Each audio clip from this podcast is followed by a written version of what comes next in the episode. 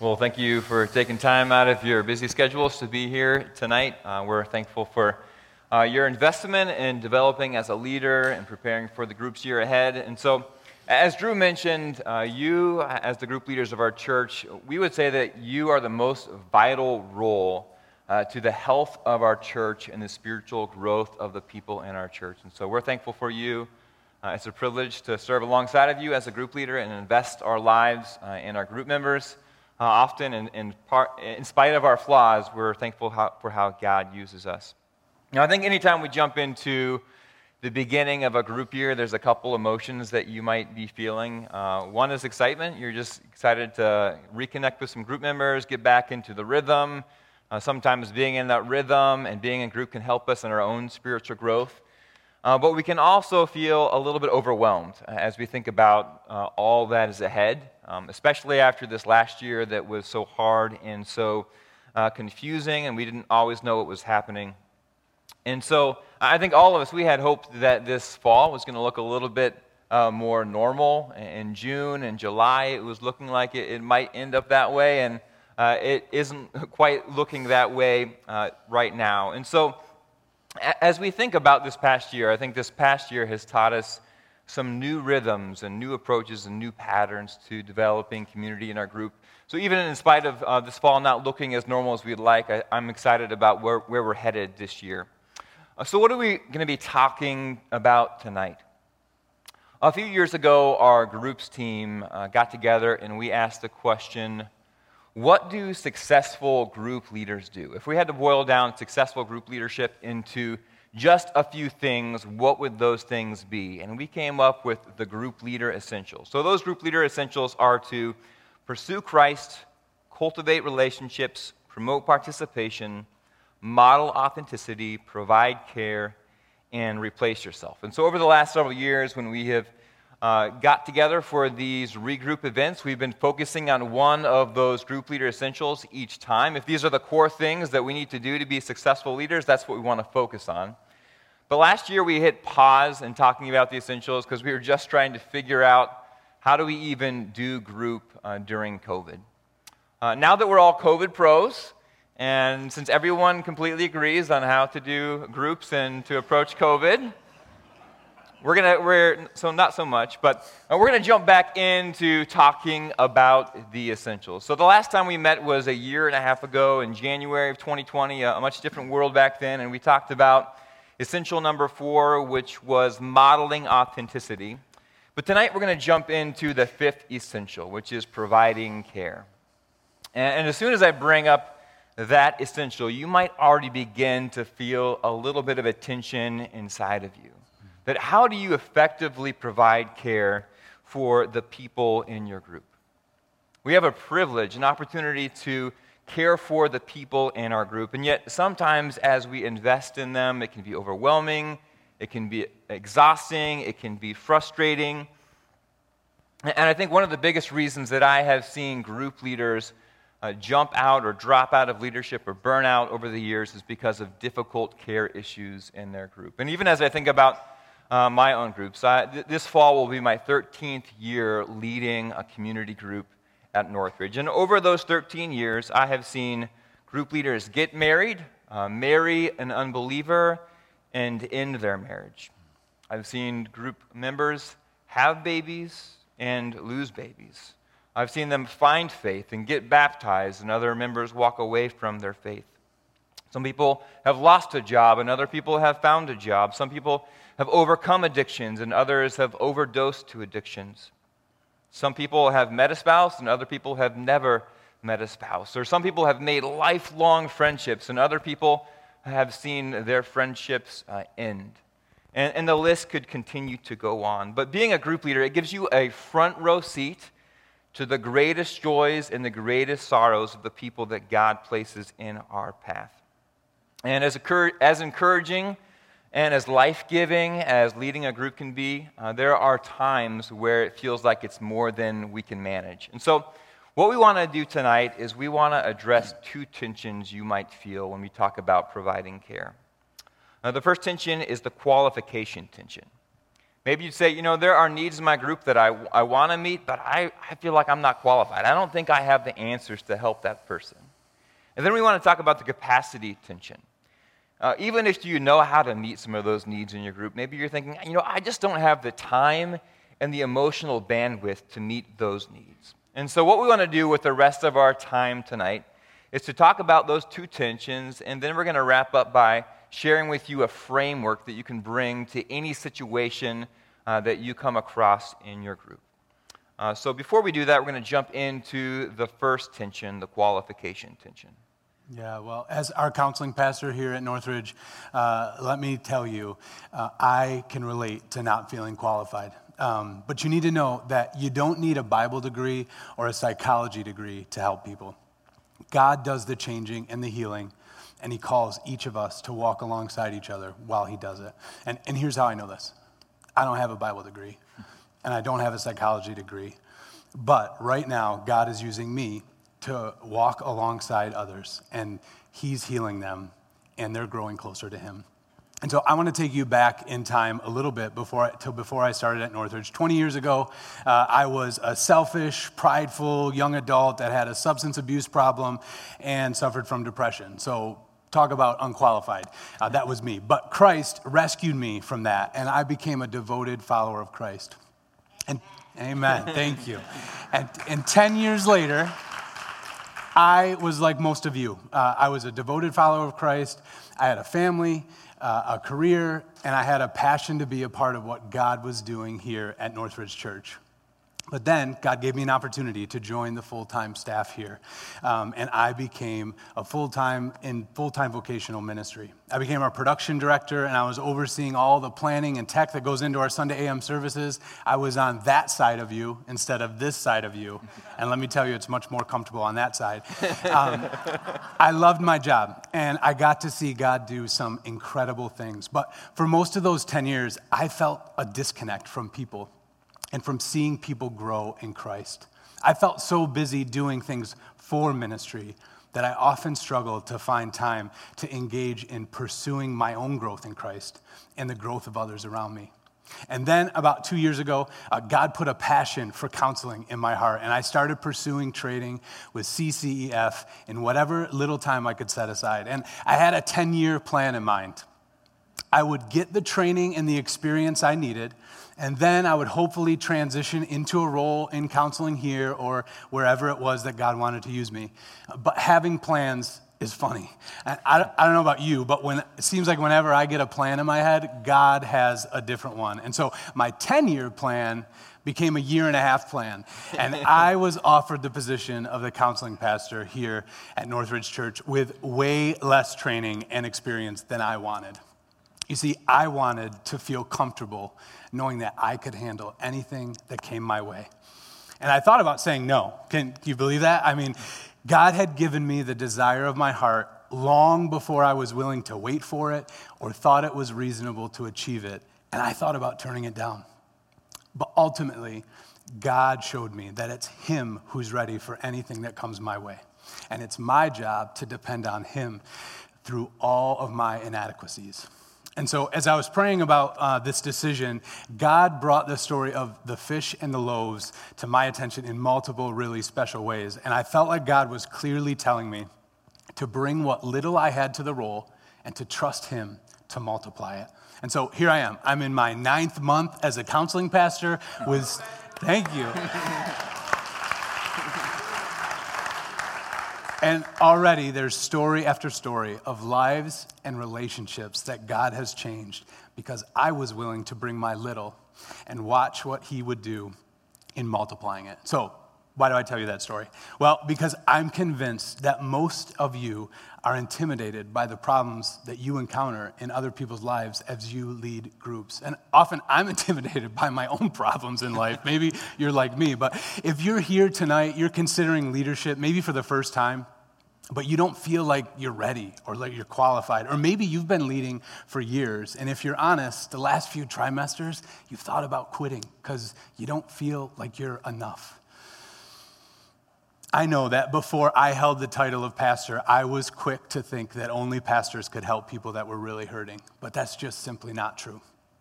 God is calling each and every one of us to be a, to be a part of Him building and growing His church body to look more like Him each and every day. So don't be intimidated by the problems you encounter. God will bring the change that is needed, but He wants to use you to help point the way, to be His hands and feet to be a physical representation of the truth that He is with each one of us in our times of trouble. Let's not pass up the opportunity to be used by Him to make a gospel impact on the people around us. Yeah, I still remember when I first joined the staff. It was back in 2019, 12 years ago, and Adam was a volunteer at our church. He was part of our building committee, so he was part of the team that was planning the building of this auditorium. And I remember walking across uh, the, the parking lot with him one day, and I asked him this question. I said, Adam, would you ever consider being a pastor? And, and he looked at me and very boldly said, No way. and so I'm thankful that Adam did not say no, and it's encouraging to see how God is using Adam now. But really, depending on our circumstances, uh, no matter whether you've been a pastor for 30 years or you are brand new to leading group, I think there's moments where every single one of us feels unqualified. Uh, and yet, God uses us in spite of our limitations to help people to, to find Him and to follow Him. Now, you might say, okay, it's one thing to know uh, that God can use me to meet the needs in my group, but it's a whole different thing to have the capacity to actually meet those needs. You might think, you know, I've got my own problems and worries, things I'm trying to work through. I'm trying to stay employed or plan a wedding take care of the kids or ailing parents. Uh, maybe you just had a baby and you're trying to recover from that, or you've got school work to get done, and you think, when do I actually have time to care for the people in my group? And here I want to clarify what we're talking about when we talk about the fifth essential of providing care. What, what are we even talking about there? Well, your goal in providing care is to make sure that care is provided, not to provide all the care. Your goal as a group leader is to make sure that your group is cared for, not for you to do all of the care. Because as a group leader, you can't care for all the needs in your group, and you shouldn't try to. Paul writes in Ephesians chapter 4 and verse 12 that God has given the leaders of the church to equip the church for the work of the ministry. So, God's goal for our church and every church is not that the staff or the pastors would do the ministry of the church, but that they would equip the church to do the work of the ministry. And it doesn't matter what size a church is, no pastor or no staff member can effectively know and care for everyone in the church. And it's the exact same thing in our community groups. Ephesians 4:12 applies to us as group leaders. Our role as a group leader is to raise up our group and other leaders in our group to care for the needs in our group. It's also important to understand that community groups are not the only environment at Northridge where people receive care. Mm-hmm. I think groups are the primary place where relationships are established, where physical needs are met, where people are prayed for. And it's one of the places in our church where people receive counsel for how to think biblically. But, it, but it's not the only one. Yeah, I think it's important for you to know you're not alone. Uh, our counseling and care at Northridge really comes in three waves. And the first wave is our Sunday morning services. Our services are filled with gospel centered songs and messages, opportunities to give, to serve, and to interact with the body of Christ. We want to be bombarding you with biblical counseling through every moment of our services. And actively participating in, rather than merely attending our Sunday morning worship services, is crucial to growth in Christ. And the second wave is what you're very familiar with it's community group. Care and counseling happens when leaders like you interact with group members by shepherding and discipling them. Care is also happening in groups as you work to meet practical needs that your group members face. And you, as leaders, are facilitating that process of making sure that happens, and you're sharing the load uh, with all the members of your group. And we really want everyone at Northridge to be experiencing these first two waves of counseling. But the third wave is our counseling team. And this wave is best described as biblical discipleship by appointment. And sometimes more than those first two waves of counseling are needed. And you're probably wondering, well, how do you know when that's needed? And that can be complicated because it's different in every single case. It can depend on how much capacity you and your group members have, how much capacity our counseling team has at the moment, uh, the severity of the circumstances of the situation, the willingness of those that are involved to get involved in counseling. There's lots of things that can depend on. But anytime you're unsure, start with your coach reach out and see if there's more that your group can do before this the counseling team gets involved. Um, or if you're pretty sure that they need counseling just have that person that's interested in receiving counseling go right to iwant.info this is what we tell you to go for everything. Uh, they can go to iwant.info and express interest in counseling and our team will follow up with them. Um, one of our main goals in this third wave is to get people on or back on a growth track in christ inside of those first two waves. And so sometimes we'll even ask you as community group leaders to come and join sessions, maybe all of them, maybe some of them. Maybe just the last couple of sessions as we get ready to release that person back into just those first two waves of care and counseling.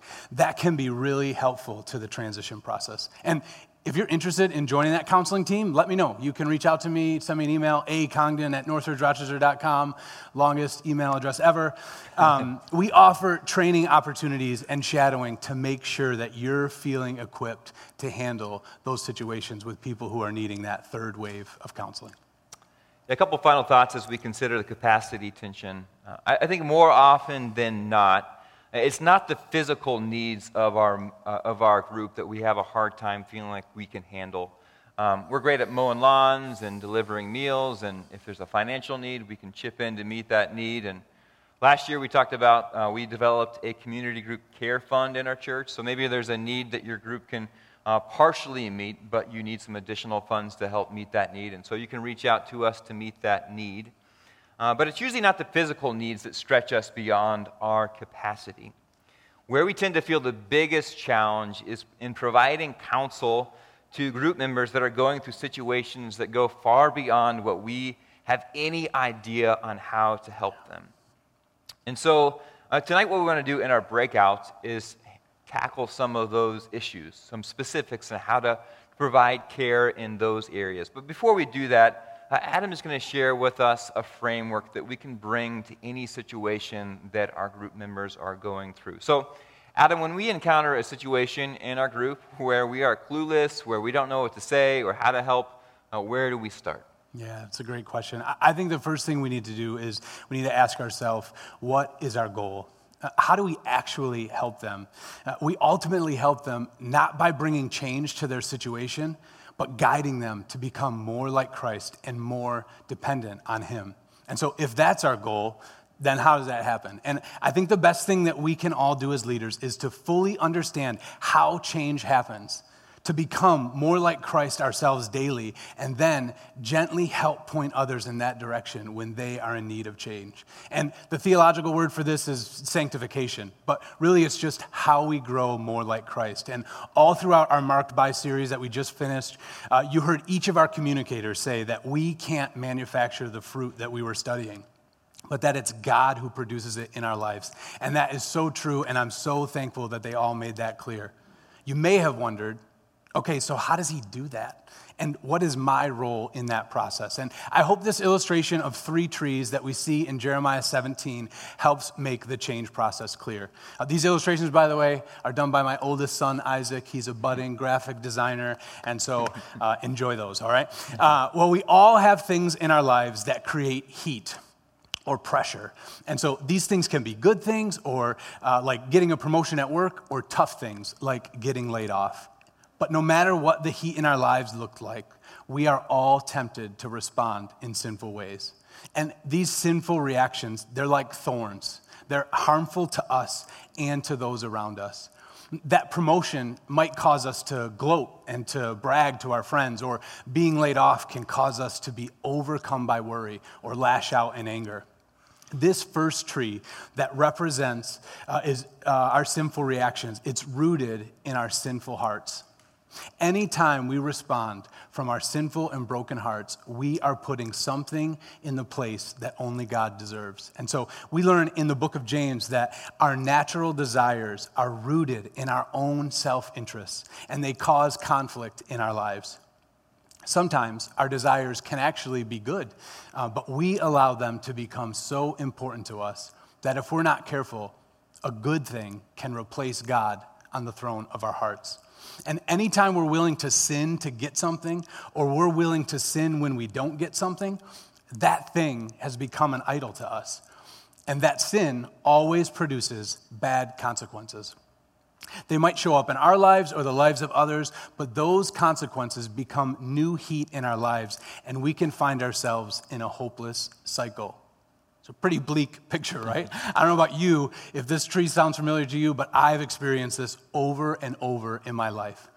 And the overwhelming majority of the time, this is what's happening in the lives of those in your group that need care. They're stuck here. But there's more to the story. We do have hope. And like Drew, my two favorite words in the Bible are but God. He is the tree of life. He's always changing things, and we are changed when He is at the center of how we handle the heat in our lives. Who God is, what Christ did for us on the cross, and what He says about us in the promises of Scripture, it changes our perspective of our heat. And when we rely on those truths and we go to God with our struggles, He gives us a pure heart by the living water of the Holy Spirit. And as we come to Him in prayer and we engage with the truth of the Bible, He turns our sinful hearts into pure hearts. And only then are we able to produce good fruit. Now, we, now we can respond in righteous ways that please God. We bear the fruit of the Spirit that we just finished studying together on our tree of righteousness. The promotion we were given causes us to thank God and we become more generous, while being laid off leads us to pray for a new opportunity and to trust Him for what's next and when that comes. Then we experience the positive consequences that result from living the way God has taught us to live. We see growth as we look more like Christ. And this isn't a one time process. This happens over and over again every day. And for those in need of care, often we need to come alongside them and help them to realize that this is the process that God uses to produce change. God may or may not change their circumstances, but He will change them. So, when you come across a situation in your group that you're not sure how to handle or what to say, I hope this framework gives you a starting place. And I know it's super general, but the heat we face in life comes in an endless variety. We can't possibly cover every area, but we do hope that our breakouts tonight will help dive into some of those specific areas that we as group leaders often find ourselves needing to respond to. Yeah, so tonight we've been talking about the fifth group leader essential, which is providing care and wrestling with this tension of how we can actually meet those needs. And it's easy to come here tonight and give you a, a few answers up front or in our breakouts on how to meet those needs. But the reality is, uh, there is nothing that we're going to say tonight that is going to bring an answer to every situation that your group uh, is going to face. A couple years ago, one of our groups had a couple join the group, and the guy was struggling with drug addictions. And when he jumped into the group, they knew right away that uh, this was going to be a difficult road uh, to walk with them. But they dove right in, they invested in this couple. They saw um, them taking steps toward Christ, engaging the Bible, and, and they were really honest. This guy was really honest about how he had been struggling with addictions. The, the women in the group uh, got together uh, with the other woman, and they took her out shopping to buy some things for their family that they couldn't afford on their own. The guys, they planned some socials. They had a movie night together. They were planning uh, to do a dinner night together. And, you know, as they had been investing in this couple and in this guy, you know, it was not always good. It, things were not always up and to the right. And there were ups and downs, but they were encouraged by the, the pro- progress that they saw uh, in this guy and in this couple. Uh, and then the night before the guys were going to get together for dinner, they got a phone call that you never want to receive. What do you do as a leader when you get a call from a wife who lets you know that her husband just took his life? Doesn't matter how long you've been leading a group, how long you've been a pastor, how much uh, education or experience you have in counseling. There are no simple answers for how to address a situation like that. And yet, in an incredibly painful and dark situation, this group came around and surrounded that family in a way that truly exemplified what the body of Christ is all about. There are no simple answers to every situation, but God used that group to bring hope and to bring healing in a really dark season. So, what I want to walk away with tonight uh, is two, two thoughts for all of us. One is to remind yourself it's not about me. The best leaders are humble and anxious to learn. We recognize we don't have it all together. And we're dependent on God to produce change in our lives and in the lives that we are investing in. Number two, recognize I am not alone. You are not alone. You're surrounded by uh, other group members and coaches and pastors and staff and counselors and the whole body of Christ. And God is using all of us together to build his church and to make more and better followers of Jesus. Amen.